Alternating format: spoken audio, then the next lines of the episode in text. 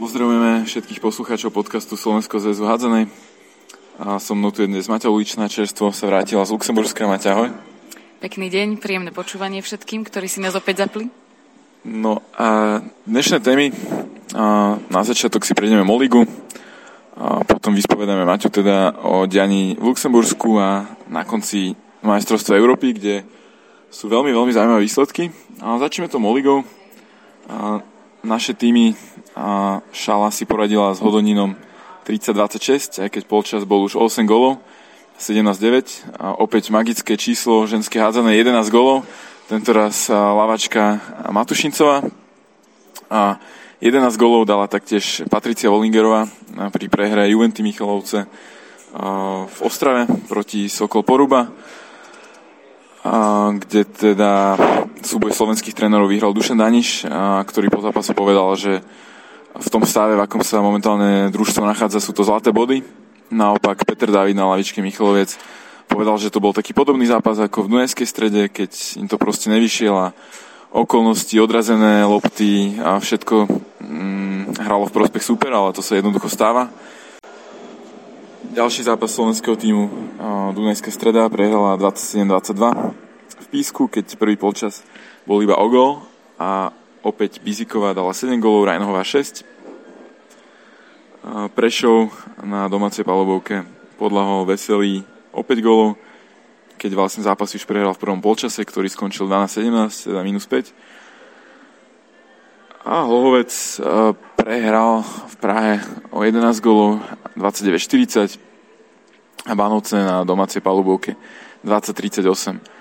Situácia v tabulke a Baník Most suverene prvý s 30 bodmi a druhom, na druhom mieste Juventa Michalovce 25 bodov a zhodne po 24 bodov majú prenasledovateľia Juventy a tými sú Duslošala a Zora Olomouc. Takže tešíme sa na ďalšie 17. kolo, ktoré bude už tento víkend. Ako tak pozerám zápasy, celkom zaujímavý mohol byť Duslošala, Sokol Písek, východňarské derby Michalovce Prešov, a možno aj Sportohlovec si bude trúfať na nejaké body doma proti Dunajskej strede. Takže toľko zo ženskej hádzanej a poďme na tú mužskú. Určite udalosťou pre slovenských fanúšikov bola mm, prvá fáza kvalifikácie v Luxembursku. No Maťa, skús také prvé dojmy. Možno prvá otázka asi pre teba ako redaktorku je ťažké robiť rozhovory po takej prehre a dá sa povedať, že po veľkom sklamaní proti Litve. Je to veľmi ťažké, no, lebo novinár má byť na jednej strane odosobnený, ale keď hrá národný tým, tak samozrejme, že sme všetci fandili, aj ja, aj kameraman, aj celý náš realizačný tým, a Mirec Volentič, ktorý sa tam prišiel pozrieť na ten zápas, takže mm, tá nedela bola fakt až, až príliš krutá na to, aký sme podali výkon určite. Počas celej kvalifikácie nám chýbal Teopal so zranením triesom. Lukáš Urban ten do Luxemburska necestoval kvôli kolenu, no a Oli Rábek, teda ten posledný zápas myslím, že sa ranil na rozcvičke chrbát a nenastúpil. Myslíš si, že ak by boli všetci títo hráči k dispozícii, že teraz by sme sa tešili z postupu do play-off? Určite áno. Pretože Oliverovi sa darilo zo spojky. dal tam v tom predchádzajúcom zápase proti Fareským 6 gólov. Takže určite nám chýbali vlastne dva góly na víťazstvo. A buď by ich dal Oliver sám, alebo by si ich s Lukášom rozdelili. Lukáš chýbal veľmi stredná spojka ďalšia, ktorá si to rozohráva, ktorá spolupracuje s pravou a ľavou. Takže títo dvaja hráči určite. A Teo sa tiež mohol ukázať, ale našťastie aj Marianovi Žernovičovi, aj Michalovi Konečnému sa v tej bráne darilo. Ktorý úsek hry podľa teba rozhodol v tom zápase s Litvou?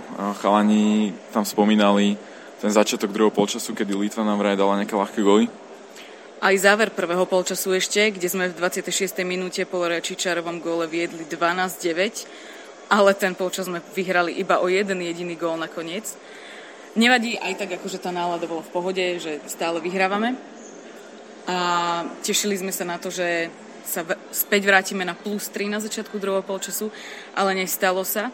Uh, super mal tri trháky, my sme zahodili niekoľko šancí a prvú, prvé 4 minúty v druhom polčase sme prehrali 0-4 a potom sa to otočilo. Litva proste videla, že proti nám sa dá hrať a my sme podľa mňa aj znervozneli, napriek tomu, že tam bolo niekoľko timeoutov, tak zrazu ten útok nevychádzal. Neviem, čo presne tréner Kukučka hovoril chalanom, ale ten útok už potom proste nešiel a nedokázali sme sa. Potom sme ešte vyrovnali, ale v závere už tie sily chýbali natoľko, že Litva bola proste v tom druhom polčase lepšia určite. Zabrali hlavne litovské spojky, Malašinskas a Truchanavičius dali zhodne po 8 golov teda dokopy až 16 golov z 25 litovských, čo je viac ako polovica. Pripomeniem, že teda nejde o žiadnych uh, um, hráčov, ale Truchanavičus je víťaz Ligy majstrov v drese Montpellieru a Malašinská už niekoľko rokov pôsobí za Záporože, ktoré pravidelne uh, je účastníkom Ligy majstrov. No ako sa pozeráš možno na toto? Boli naozaj takí nezastaviteľní, alebo nedalo sa možno s tým niečo spraviť? Boli a v obrane chýbal určite aj spomínaný Oliver Rábek. Eh, škoda, že my sme takéhoto strelca nemali, aj keď veľmi ma potešil výkon Ľubomíra Ďuriša v tom nedelnejšom zápase. Bol fakt skvelý, ale keby sa k nemu ešte aspoň jeden hráč pridal, mm, ktorý by častejšie trafil loptu do brány a nie mimo, tak by to bolo super. A škoda, že naši mladíci, ktorí odmakali super prípravu a chválime ich už od, od júna, od toho zápasu s Maďarmi, ktorý sme takmer doma všali vyhrali, tak škoda, že nezabrali v tom naozaj rozhodujúcom zápase, kde išlo o tú baráž. A nejde ani tak o to, že nebudeme na majstrovstvách sveta, ale o to, že stále patríme medzi tie najhoršie týmy Európy, že sme sa nedokázali z tej ako keby pred kvalifikácií dostať ďalej. Čo mňa osobne mrzí, sú niektoré fanúšikovské vyjadrenia na, na Facebooku, to je niekedy až totálna vlna hejtu alebo nenavisti. A možno to súvisí s tým, že tie očakávania boli naozaj vysoké potom, ako tým prebral Petr Kukučka. Ten realizačný tým sa vyskal naozaj fantasticky. Vrátili sa niektoré opory, mm, vyšli nám zápasy doma, či s Maďarskom v Šali, kde sme prehrali iba o gol, alebo ten domáci v príprave proti Česku. Možno to súvisí aj s tým, že tie očakávania boli naozaj vysoké, ale uh, chalanom asi niečo vytknúť. Určite každý v tom reprezentačnom týme sa ide odovzdať naplno. Uh, ale na druhej strane možno nám chýbala taká ľahkosť, ako sme videli v prípravnom zápase s Českom. Ja som videl iba jediný zápas tej kvalifikácie a to ten prvý proti Luxembursku a pôsobilo to na mňa ako keby chalani hrali v takom krči. No, súhlasíš? Áno, doslova tú loptu niekedy tam až tlačili do tej brány keď teda tú bránu trafili, lebo strašne veľa sme zahodili. Uh, a škoda, že teda nepadol gól aj do prázdnej brány supera, uh, keď v druhom polčase Marian Žernovič vyhodil loptu.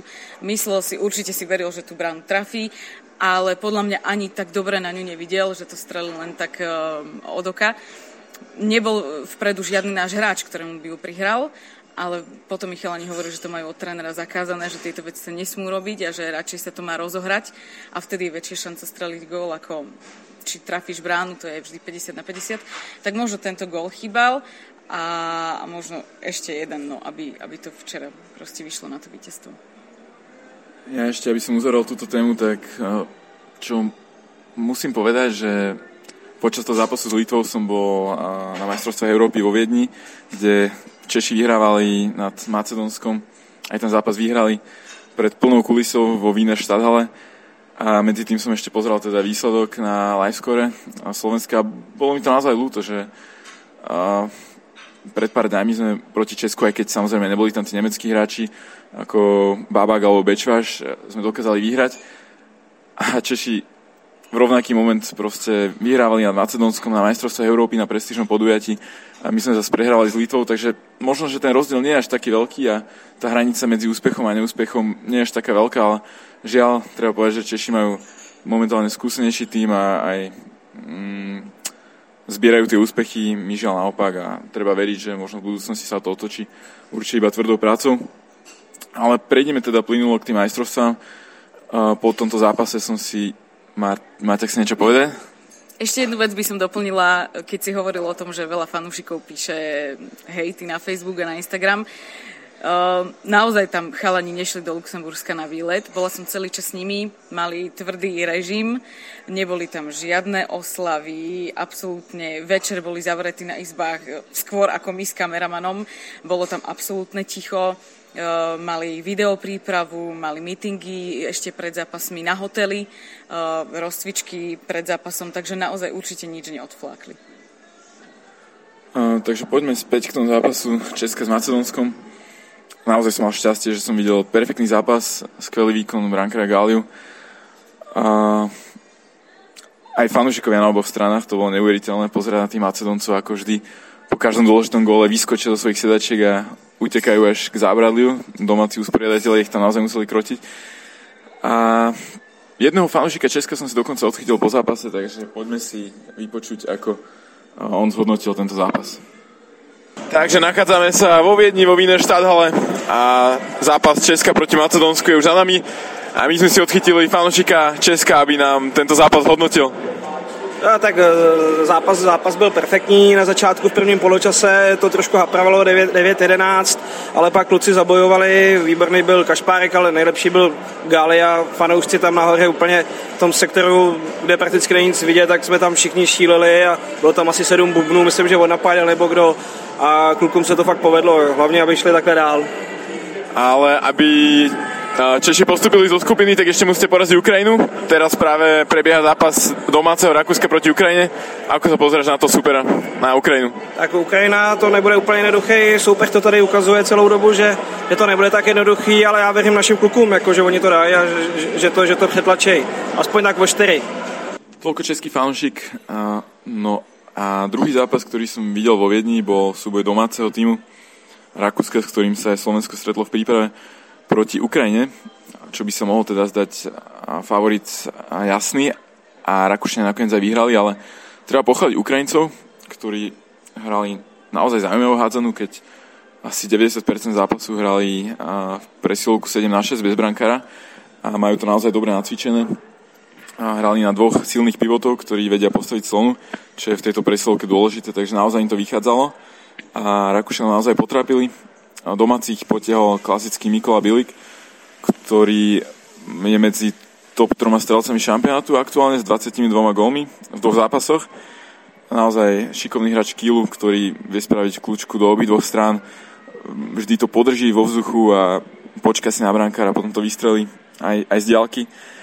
A, no a zaujímavé, že nie je to taká klasická silová spojka, ktorá by mala 110 kg, ale keby ste ho videli na ulici, tak by ste možno aj nepovedali, že to je hádzanár výšku určite má, ale možno fyzicky až také parametre nie.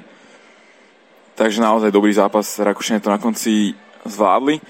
A to dianie v tej B skupine môže byť ešte celkom zaujímavé, keďže Rakúsko bude hrať s Macedónskom a Macedónci, ak sú postupiť, tak musia vyhrať, takže určite pôjdu na to na 120%.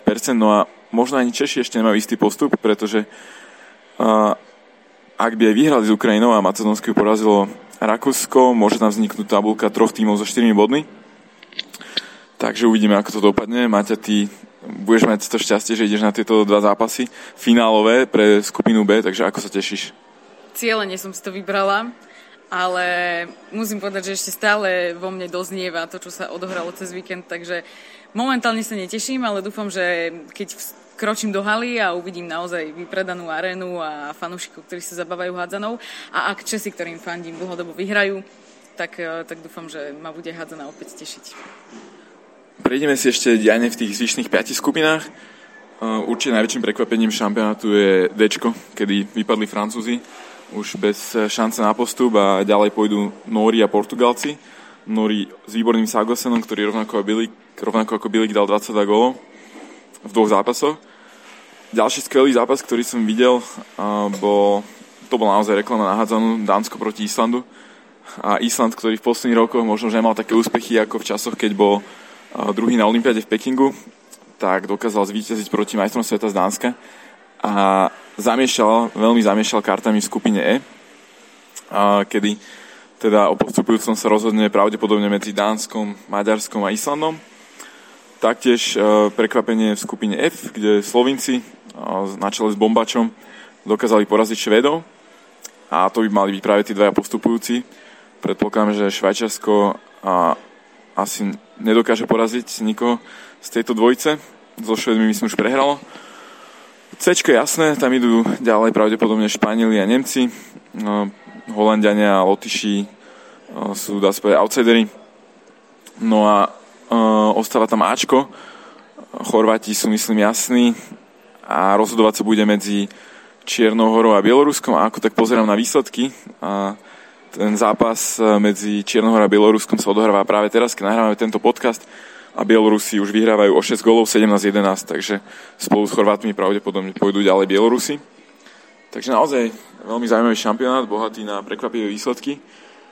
A Európa sa vyrovnáva, takže uvidíme, kto nakoniec bude majster Európy. Určite to budeme sledovať ďalej. A máte ešte, chci niečo povedať? No, chcem pripomenúť, že je to presne tak, ako si predpovedal, keď sme nahrávali podcast pred e, šampionátom, že Francúzi nepôjdu ďalej a že Slovinci budú prekvapením, takže zatiaľ ti to vychádza. Áno, a ešte ak sa môžem pochváliť, tak e, v nedelu pustíme podcast s Maťom Potiskom a Jakubom Prokopom, ktorý sme nahrávali ešte v tom medzisviatkovom období. Vlastne počas prípravy, keď sme tam hrali tie prípravné zápasy s Českom, a tam som sa tiež pýtal na to, koho oni mm, pasujú za čierneho konia šampionátu. Už si nepamätám, čo presne chalani mi povedali, ale ja som povedal Portugalsko, ktoré teda porazilo Francúzov a uvidíme, ako sa im bude dariť ďalej. Takže toľko z dnešného podcastu. Ďakujeme za počúvanie a tešíme sa na ďalšie epizódy. Do počutia.